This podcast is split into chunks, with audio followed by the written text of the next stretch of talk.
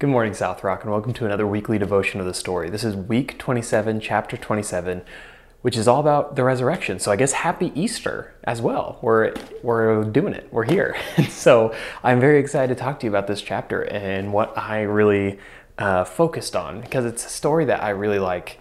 That's after the resurrection. So uh, this this chapter begins with Jesus being buried, and then we see Jesus rise. And then on page 386 in, in these new uh, red books here, we have the story where the disciples are fishing.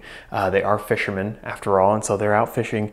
And uh, this man calls from the shore, and John says, "I think that's the Lord." And as he's saying it, Peter is so enraptured with this. Peter, like, John barely gets the sentence out, and Peter throws on all of his clothes. It says his outer garment, so he'd taken off kind of, you know, getting hot from fishing, threw on his outer garment and jumps in the water and swims ashore. And then the boat follows him in. And so that's how excited Peter is to see Jesus after this experience. He, he jumps off the boat to swim into shore. And I just love that. I love Peter's excitement. That is very much Peter. Jump in before you really think things through.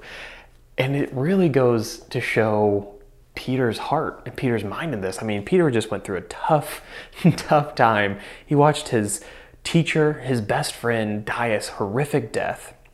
Not only that, but he betrayed him in a very dramatic fashion. And yet, after all that, after sinfulness, after uh, abandoning Jesus, after watching his friend die in this horrific way, he still is ready to see him.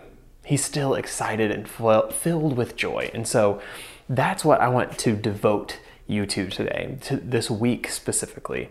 Where can we find more joy in the person and events of Jesus.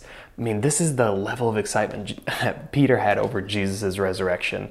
I think this is the level of excitement and joy we should try to find every day. So this week, I want you to wake up, and that's the first thing I want you to ruminate on the joy that Christ died and has risen for our sake, and that we get to spend eternity with Him. We're going to be, we get to jump off a boat and swim to Him and hug him and thank him and, and just worship with him. So that is all I have this week for the resurrection. So until next time, we'll see you.